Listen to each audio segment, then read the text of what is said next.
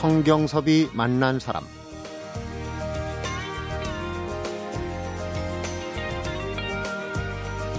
오늘은 언제나 내 남은 인생의 첫날입니다.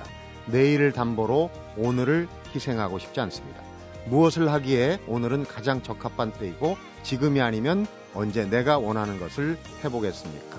성경섭이 만난 사람 오늘은 어제에 이어서 72살의 황한나 도보 여행가를 만나봅니다.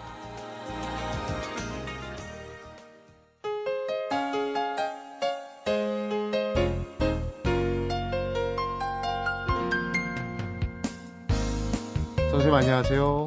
네, 안녕하셨어요. 어제에 이어서 이제 국토종단에 이어서 또 무슨 일을 꾸며, 꾸미시고 또 이루셨는지 얘기를 좀 들어보겠습니다. 어제 네. 국토종단의 끝자락에서 이제 해안 일주를 해야 되겠다. 그래서 해안 일주를 하시고 또 거기서 끝난 게 아니라 길이 끝나는 곳에 또 길이 있다고 얘기를 하셨어요. 이번에는 국내에서 이제 더 갈 곳이 별로 없다 생각을 하신 겁니까? 눈길을 나라 밖으로 해외로 돌리셨어요? 어딜 갔다 오신 겁니까? 네, 스, 스페인 산티아고 길을 걸었습니다. 네, 뭐 순례길이 아주 네. 유명하죠. 아, 거기를 왜 가게 되냐면 그 좀 이제 도보 여행 좀 하는 사람들 사이에 자꾸 쳐들어 물어보는 거예요. 어, 까미노길 걸으셨어요. 그래, 음. 자꾸 물- 사람들이 자꾸 물어보길래 어떤 데인가 하고 인터넷 들어가서 검색을 해보니까 아, 그 옛날에 그 순례자들이 그야말로 그 성직자들이 순례했던 곳, 야곱의 길, 뭐 그랬다 그래서 어, 한번 또 피레네 그 그림 같은 그 피레네도 가보고 싶고 그래서 네, 어, 갑자기 또 거길 가게 됐습니다. 네. 그러니까 우리 국내에서도 뭐 도보여행 꽤나 한다 그러면은 제주도 올레길 가봤냐 이렇게 물어보잖아요. 네. 근데 이제 더 눈이 높아지니까 어, 길 좀 걸어봤다 그러는데 스페인의 산티아고 순례길 갔다 와봤냐. 이제 이 얘기에 약간 속으로 오기가 발동 하신 거. 아, 오기라기보다 제가 호기심이 많아요. 네. 그래서 어, 낯선 곳에 대한 궁금증이 있으면은 또 가봐야 되잖아요. 네. 이번에는 혼자 가신 게 아니에요? 음, 왜, 뭐, 우리나라 같으면 뭐 혼자 갔을 텐데, 제가 뭐 영어라고 해서 뭐, 이- 능숙하게 잘하는 건 아니지만, 특히 스페인어는 아주 입도 뻥끗 못 하잖아요. 네. 진짜 저를 스페인에 갖다 놓으니까, 제 입의 역할이 먹는 거 외에는 아무것도 못 하겠더라고요. 네. 그래서 그 아들 내외한테 걔네들이 이제 뭐 직장 그만두고 여행 며느리가 이제 여행 플래너로 활동하고 있으니까 네. 같이 가자고 그랬죠. 그랬더니 뭐 시큰둥하게 들으면서 잘 귀 기울여 듣지도 않더라고요. 그래서 네. 틈만 나면 야 가자 가자 거기 좋대는데 가자 가자 해- 해가지고 결국은 아들 며느리랑 셋이서 가게 됐습니다. 네. 네. 우리 국내 국토종단하고 해안 일주하고 같은 걸어서 가는 길이지만 좀 다른 게 있을 것 같아요. 같은 부분도 네. 있고 다- 어떤 부분이 좀 다르다 이렇게 생각을 하셨습니다. 근데 이제 음, 그 이국적인 풍경 그런 게 이제 우선은 저기 걸어보고 싶잖아요. 그렇죠. 특히. 네. 그 피레네 산맥의 그 목가적인 풍경은 지금도 눈에 선해요. 네. 근데 에, 누가 이제 거기 그 알베르게 이제 그쪽 말로는 이제 숙소 여행자들의 숙소를 이제 알베르게라고 하는데 그 알베르게 방명록에 한국 사람이 누가 적어놓은 것들 보면은 이렇게 아름다운 것은 뭐 처음이다 어떻다들 적어놨는데 네.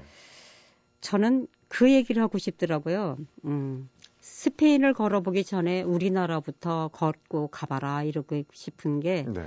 아름답기로 말하면은 우리나라가 어떤 면으로 보면 더 아름다워요. 네. 단지 아쉬운 거는 우리나라는 아름다운 곳에 그 간판들이 너무 그냥 난립을 해가지고 좀 어수선해 보여서 그렇지 네.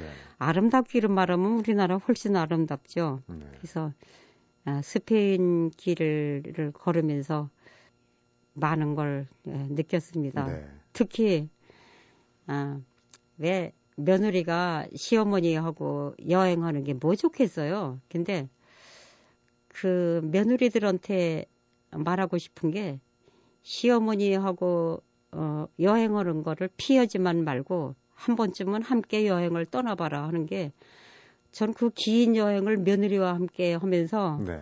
며느리의 새로운 면을 발견했어요. 며느리의 새발견. 네, 그때 그때 왜 여행에는 변수가 많이 따르잖아요. 근데 그때 그때 대처해 나가는 게 저는 우리 며느리가 그렇게 능력 있고 똑똑한 줄 몰랐거든요. 네. 그래서 음, 같이 여행을 해보니까 알겠더라고요. 네. 네. 오늘 방송을 며느리가 꼭 들으시기 바랍니다. 네. 점수를 좀 딸 수 있는 부분. 네.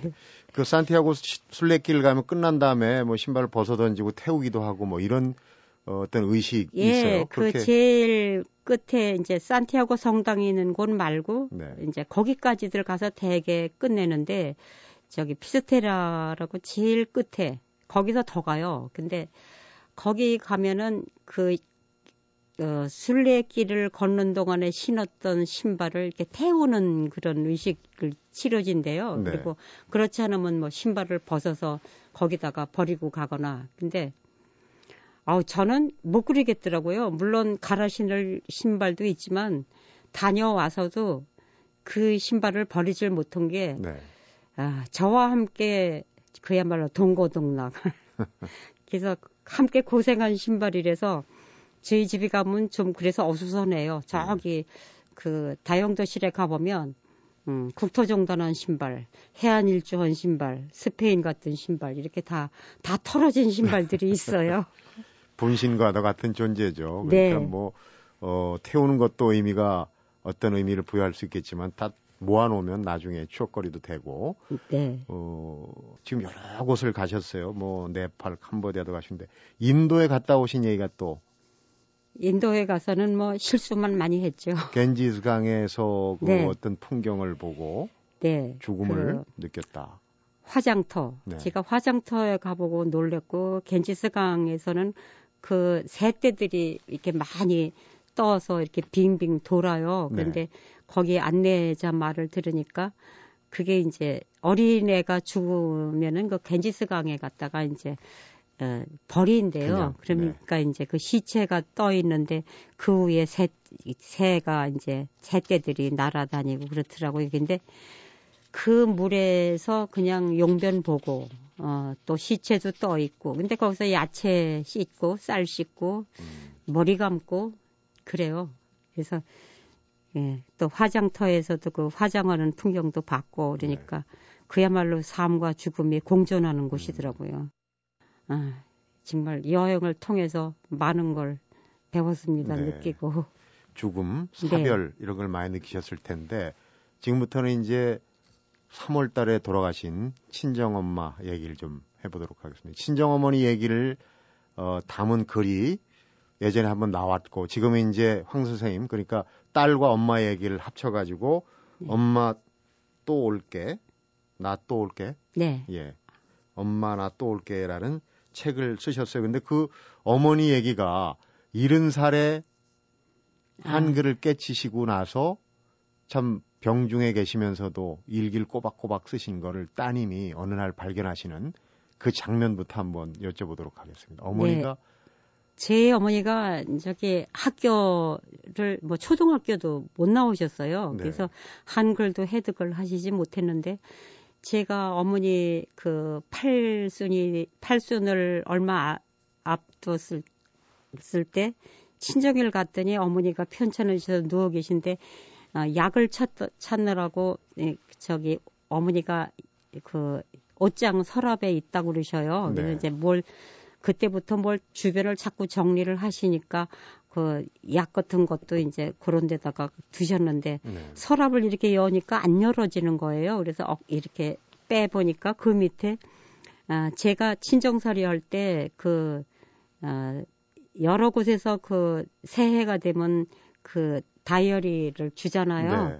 근데 제가 그걸 한두 장 쓰다가 이제 버리고 버리고 그래서 내놓은 거를 어머니가 그걸 다 갖다가 모셔가지고 여덟 권에다가 그걸 10년간 쓰셨더라고요. 네.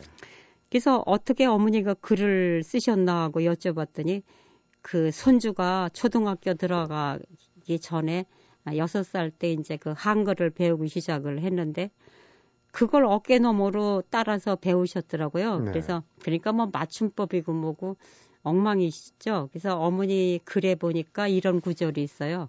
나는 글씨를 쓰는 게 아니라 글씨를 그린다.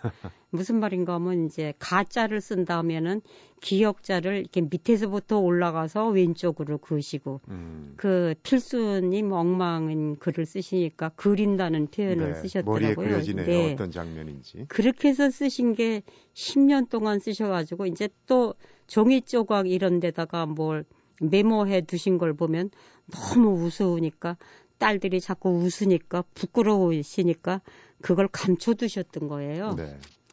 근데 그걸 제가 어머니 모르게 집으로 싸가지고 가서 읽어보면서 하여튼 펼쳐서 읽어볼 수가 없더라고요. 눈물이 네. 나서. 음. 그래서 혼자 읽다가 처음에는 이거를 복사를 해서 동생들하고 나눠볼까 하다가 아유 아니지. 그때는 팔순잔치 같은 때 떡을 해서 사은품으로 오시는 손님들한테 줬어요. 네. 그래서 저는 그러지 말고 이걸 책으로 내가지고 책을 한 권씩 주는 게 낫겠다 해가지고 그걸 제가 음 이제 중복되는 건 빼고 제가 그걸 편집을 해서 이제 자비 출판을 했습니다. 네. 그래서 그걸 사람 지금도 억울한 게 그 영인본으로 내보냈으면은 어머니 글이 그대로 살아 있었을 텐데 그렇지 않고 첫, 조금만, 첫, 첫 장 하나만 영인본으로 하게 되니까 좀 아쉬워요. 이제 네. 제가 손대드리지 않았나, 뭐 음. 이런.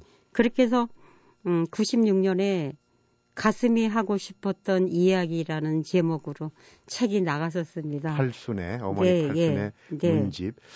저도 그 책 내용을 보니까 네. 아까 글을 그리셨다 그러는데 참 재밌는 게 조리법, 무슨 음식 조리법이 있는데 네. 육수 국물 네. 내는 육수를 숫자 아라비아 숫자 6을 쓰셨어요. 육수. 네. 그래서 네. 저도 그걸 보고 참 한참 웃었는데 그런데 그런 형식의 문제가 아니라 내용이 너무 좋으셔요. 그러니까 읽으면서 어 여러 가지 생각이 들었는데 우선 아, 이분이 글을 좀 일찍 깨우, 깨우치셨으면 또 개성뿐이지 않습니까? 네.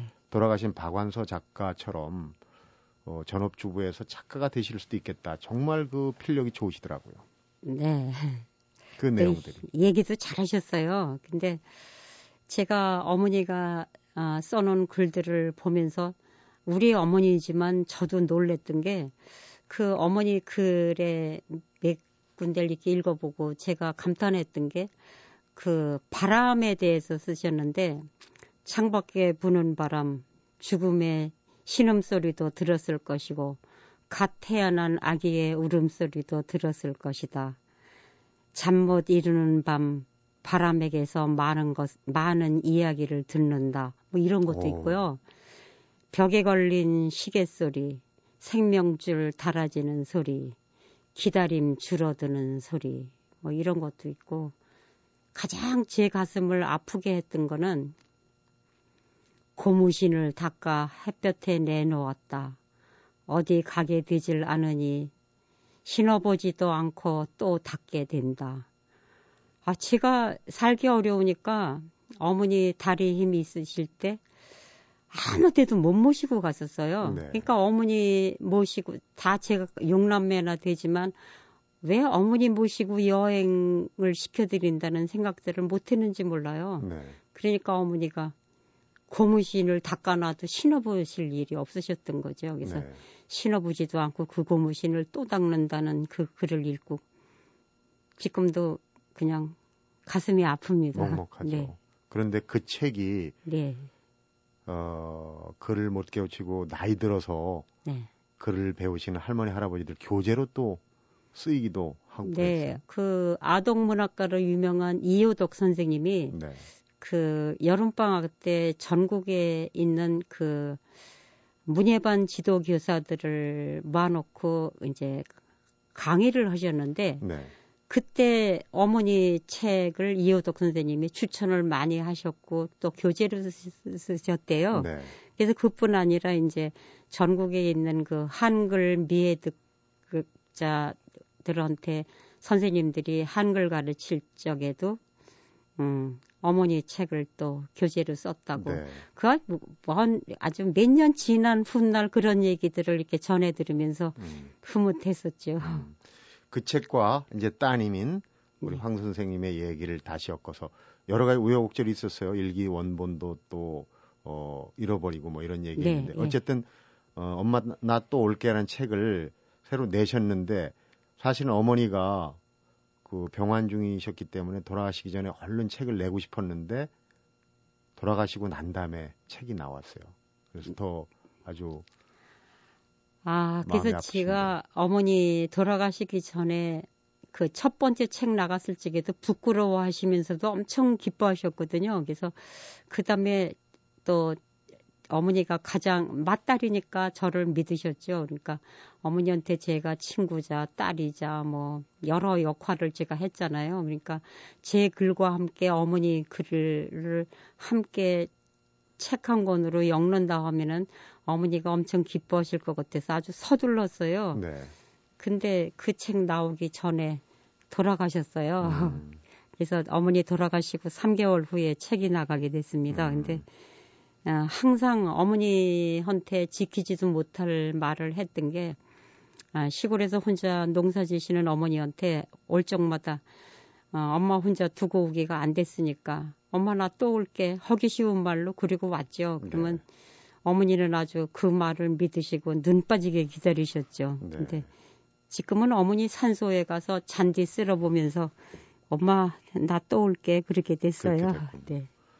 정말 옛말에 나무는 머물고 싶지만 바람이 그치지 않고 부모는 자식들이 봉양하고 싶지만 기다려주지 않는다. 그런 얘기가 있어요.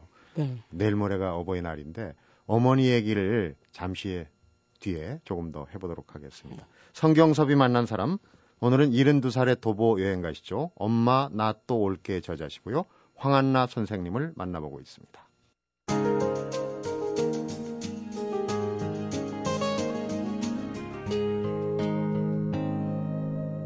성경섭이 만난 사람. 어머님의 표현력, 글재주, 또 그 내용을 지금 따님이신 황 선생님이 아까 그 암송을 해주셨는데 다 외우고 계시고 근데 그 어머님의 그러니까 돌아가신 아버님을 그리는 대목이 있어요. 그걸 볼 때 저는 그런 생각을 했어요. 400년 전 안동에 조선 여인 원희 엄마의 편지에도 그 구절절이 사부곡이 있는데 마치 그 글을 보는 것 같은 그런 생각이 들었거든요. 네, 그 옛날 분이시니까 이제 뭐 엄마 아버지 보고 싶지 그러면은 에휴 미친 거 그러면서 아주 돌아앉으시고 대꾸도 안 하셨는데 음, 저는 그 아버지에 대해서 쓰신 글을 보고선 저는 돌아가신 아버지 생각을 어머니가 그렇게 애절하게 하시는 줄 몰랐어요. 딱하게도. 네. 근데 그 글을 보니까 눈이 내리는 날 쓰신 글을 보니까 음, 창밖에 내리는 눈은 그대 안부 잘 있느냐 아, 몸 성하냐 묻는 그대 안부 이런 걸 보고선 아 내리는 눈발 속에서도 엄마는 아버지를 느끼는구나 하고선 속으로 가슴이 좀 음, 뭉클했었죠. 네. 그 글 중에서도 사실은 딸들이 특히 맏딸인 황한나 선생님이 보기에 읽기에 지금도 네. 눈에 밟히는 가장 가슴 아픈 대목 있을 거예요. 아유, 많죠. 그, 한 번은 그 어머니한테 시골에서 그것도 서울에 집이 있으신데 자식 귀찮게 안 온다고 그 시골에 어, 동생이 어, 조립식 집 딸린 그 땅을 좀 사둔 게 있었는데 거기 네. 가셔서 한 20년 넘게 봄에 가서 농사 지으셔가지고 가을에 김장 다 하시고 메주까지 다 쑤으셔가지고 11월에 서울로 올라오시곤 했어요. 네. 근데 늘 혼자 계시니까 그 언젠가는 어머니가 쓰신 걸 보니까 얼마나 외로우셨으면은 파리도 반갑다고 쓰셨더라고요. 아, 그래서 어머니의 그 외로움 같은 걸 느꼈는데 한 번은 어머니한테 갔더니 그 어머니가 명란을 좋아하세요. 근데 그 명란을 이렇게 날걸로 드시지 않고 이렇게 찐 걸 좋아하시는데 네. 저한테 명란 먹으라고 내놓으시는 명란을 보니까 아주 이상하게 동글동글하더라고요. 네. 그래서 보니까 가상자리에 이제 좀 예, 너덜너덜한 거 쪽은 조금씩 띄어 잡수고는 저 먹이려고 그거를 두셨으니까 남겨놓으셨군요. 아주 이게 동그랗게 반질반질한 거예요. 음. 네, 지금 생각하면 무심한 딸이었죠, 뭐. 그리고 지금도 가장 음, 가슴 아픈 게 한번 병원에 모시고 가려고 그랬더니 어머니가 생전 안 나오세요. 근데 한참 만에 나오시는데 보니까 어, 얼굴에 뭘 이렇게 바르셨더라고요. 90이 되신 어머니가 화장을 하셨는데 어, 화장품을 안 사드렸는데 저게 어떻게 된 건가 했더니 네. 제가 다 쓰고 가상자리에 조금 달라붙었던 그 콤팩트를 거기다 버렸는데 어머니가 그걸 파서 이렇게 쓰셨던 거예요. 네. 근데 90대는 어머니라고 음, 그런 거 하나 사다 드릴 생각을 못 했었어요. 네. 90대는 어머니도 여잔데. 음, 화장을 네. 설마 네. 하시겠느냐. 네. 그래서 그런 것들이 아주 가슴이 아파요. 네. 어머님께서는 알고 보면은 유명 인사예요. 왜냐면 어, KBS에서 하는 인간 극장에 네. 나오셨잖아요, 주인공으로. 그때 제목이 그 가을의 뜨락. 네. 지금도 어디서 재방송 스페셜하고 하면은 어머님이 나오시거든요. 네. 해마다 나와요. 김장 때 되면. 네. 어떤 내용이었습니까, 그때 인간극장은? 인간극장이 이제 그렇게 어머니 얘기가 이제 자꾸 몇 년을 두고선 계속 이제 방영이 되는 걸 보면은 네. 그게 2006년에 나갔던 건데 이, 어, 5년이 넘게 그게 재방이 됐는데 그게 이 세상 모든 사람들이 어머니에 대한 그리움 같은 건 다 가지고 있잖아요. 그렇죠. 그러니까 거기서 자신들의 어머니를 돌아보게 되고 하여튼 음, 사람의 온기 같은 게 느껴지니까 그게 그렇게 쭉 장수를 하나 봐요. 세월이 지난다고 네. 그런 모성애, 그런 부분, 네. 세상의 중요한 가치가 바뀌지 않거든요. 그 시골집 얘기도 나오고 뭐 그랬겠네요. 가을에 뜨락 하는 거 보니까. 네, 시골집에 그, 그 아침마당을, 아니 저기, 인간극장을 찍는다고 했을 때 사실 우리가 가서, 예, 어머니 삶이 너무 이렇게 구차하니까 그 쓰시는 물건 모두가 다 이렇게 테이프 깨진 걸 테이프로 기웠거나 또 이렇게 꿰매서 이렇게 예, 기어서 쓰거나 다 뭐. 소풀이나 네. 뭐다 그래요. 그래서 그걸 우리가 다 버린 게 많아요. 근데 그러다 생각을 하니까 음, 버렸는데 어머니가 또 다시 주워다 그러니까 놓으셨더라고요. 그래서 인간극장 나갈 때 남동생이 걱정을 했어요. 시청자들이 자식이 육남매식 되는데 어머니를 어떻게 저렇게 구차하게 살게 음. 하시나 하고 사람들이 시청자들이 에, 흉볼 거다 그랬는데 네. 제가 음, 그게 아니라 어머니의 진솔한 모습 그대로 보여드리자 해가지고 그게 그대로 방영이 됐었죠. 예. 자식들은 네. 아무래도 체면 네, 그런 걸 네. 먼저 걱정을 하게 되나 봐요. 네, 어머님이 공익 광고에도 출연을 하셨는데 네. 그 뒷얘기가 또 그 어려운 광고를 선뜻 허락하신 어머니의 아, 속내가 그때는 그때는 그 기력이 다 하셔가지고 걸음도 이렇게 부축해야 될 때인데 또 네. 아, 비록 광고는 잠깐 나가는 거지만 그날 온종일 그 어, 서울 시내 저기 한옥촌 있는 데 네. 가가지고 하루 온종일 찍으셨거든요. 광고 찍는 거는 저는-. 몇 초짜리를 몇, 예. 며칠도 찍어요. 그리고 거기 딸린 스탭들도 뭐 한 20명은 되는 것 같아요. 그래서 깜짝 놀랐는데 저는 그 제의가 들어왔을 때 당연히 어머니가 싫다고 하실 줄 알았어요. 네. 근데 어머니 어떡할까요? 그러니까 하겠다고 그러시는 거예요. 음. 그래서 나중에 얘기를 들으니까 우리 어머니는 옛날 분이시니까 모든 걸 어, 쌀에다가 기준을 두시잖아요. 그래서 그렇죠. 그 음, 출연료를 받으면은 육남매한테 쌀, 쌀을 한 포대씩 사주려고 그러셨대요. 어, 그래서 그거를 수락하셔서 찍으셨어요. 음, 결국은 출연료를 받으셔갖고 네. 그래서 자녀들한테 네 골고루 나눠주시는데 아주 아, 어머니가 뭐 경제적인 능력이 없으시니까 자식들한테 밤낮 뭘해 주어 보질 못하셨잖아요. 아 근데 그땐 그거 엄청 뿌듯해하고 좋아하시더라고요. 네. 그래서 음, 잘해드렸구나 그런 생각을 했죠. 네. 40년 교직을 떠나서 도보 여행가로서 해안 일주 국토종단 또 해외까지 돌아다니시고 그 얘기 뒤끝에 나오신 돌아가신 어머님 얘기 내일 모레 얼마 있으면 어버이날인데 참 가슴이 먹먹하면서도 또 따뜻한 얘기네요.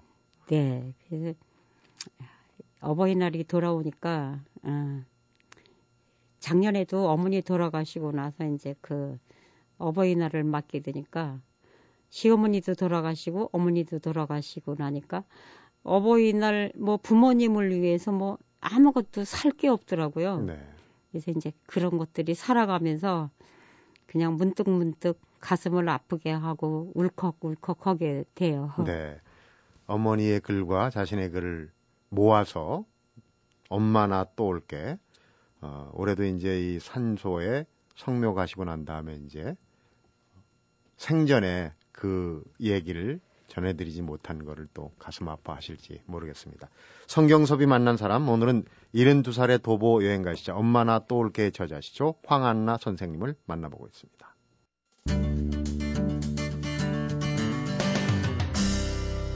성경섭이 만난 사람 얘기거리가 많으시니까 걸어다니는 얘기 상자 음. 책이 지금 엄마나 또 올게 말고 네. 어, 내 나이가 어때서 어제도 얘기를 했는데 또 한 가지가 있습니다. 안나의 즐거운 인생 비법. 비법이란 얘기가 눈에 확 띕니다. 아, 근데 저는 사실 그 책 나갈 때 비법이라는 걸 안 붙였으면 했거든요. 그냥 네. 안나의 즐거, 안나의 실수 이렇게만 음, 음. 했으면 좋, 좋겠는데 그때는 뭐 비법이라는 책이 많이 나올 때였어요. 시류에 좀 따라야죠. 네, 그래서 이제 비법이라는 말이 붙었는데 사실은 비법이 될 만한 내용은 별로 없거든요. 음, 블로그에 올려졌던 네, 그 여러 가지 실수담 사실은 실수하면서 배우는 것도 있고 느끼는 게 많아요. 근데 재밌는 게 한때 앗 나의 실수 이런 유행가 있었는데 네, 우리 황한나 선생님의 안나의 실수하면은 그거랑 발음이 똑같게 돼요. 네, 네, 실수담. 네. 네, 어떤 실수담이 그렇게 책으로 엮여질 정도로 아유, 재미가 뭐 있었나요? 아, 그게 이제 그게 무슨 책으로 나갈 만한 내용이 아니거든요. 만화책 같고 그냥 저도 그때 그때 실수한 거를 그냥 즉시 즉시 그냥 예, 생각나는 대로 써서 올린 글들인데 네. 그 먼저 그 해안일주 그 책을 원고를 썼다가 이제 그게 하드가 깨져서 이제 날아가는 바람에 궁여지책으로 나간 게 이제 그 책이었어요. 네. 그래서 근데 제가 멀쩡한 날이 하루도 없어요. 어, 건망증이 그렇게 심할 수가 없어요. 그래서 온갖 실수를 다 하고 다니는데 뭐 이를테면 이제 음 어딜 나가는데 신발을 뭐 짝짝이를 신고 갔다든지 네. 제자가 인터컨티넨탈 뭐 호텔에서 만나자고 했는데 가다가 보니까 정장을 하고 진주 목걸이도 하고 원피스를 입었는데 신발을 내리다가 보니까 등산화를 신었다든지 도보여행 가시니까. 네. 그리고 아, 명절 때 어머니한테 가서 만두 빚다가 밀가루가 바지에 묻으니까 등산 바지를 이렇게 뒤집어서 입었었거든요. 네. 근데 이제 다 빚어서 놓고 아, 집으로 오는데 빨리 올 생각에 바지 뒤집어 입은 건 생각을 안 하고 전철을 탔어요. 네. 근데 사람들이 쳐다보길래 이- 이렇게 보니까 그 두꺼운 겨울 바지 등산복을 뒤집어 입었으니까 주머니가 뭐 예, 탁구 바다처럼 그냥 길게 양쪽으로 늘어졌더라고요. 그래서 네. 음, 그런 얘기 뭐 음. 수도 없죠 뭐 병원에 가서 어, 진료만 받고 처방전은 안 받아가지고 온다든지 네. 어, 멀쩡한 날이 하루도 없어요. 음.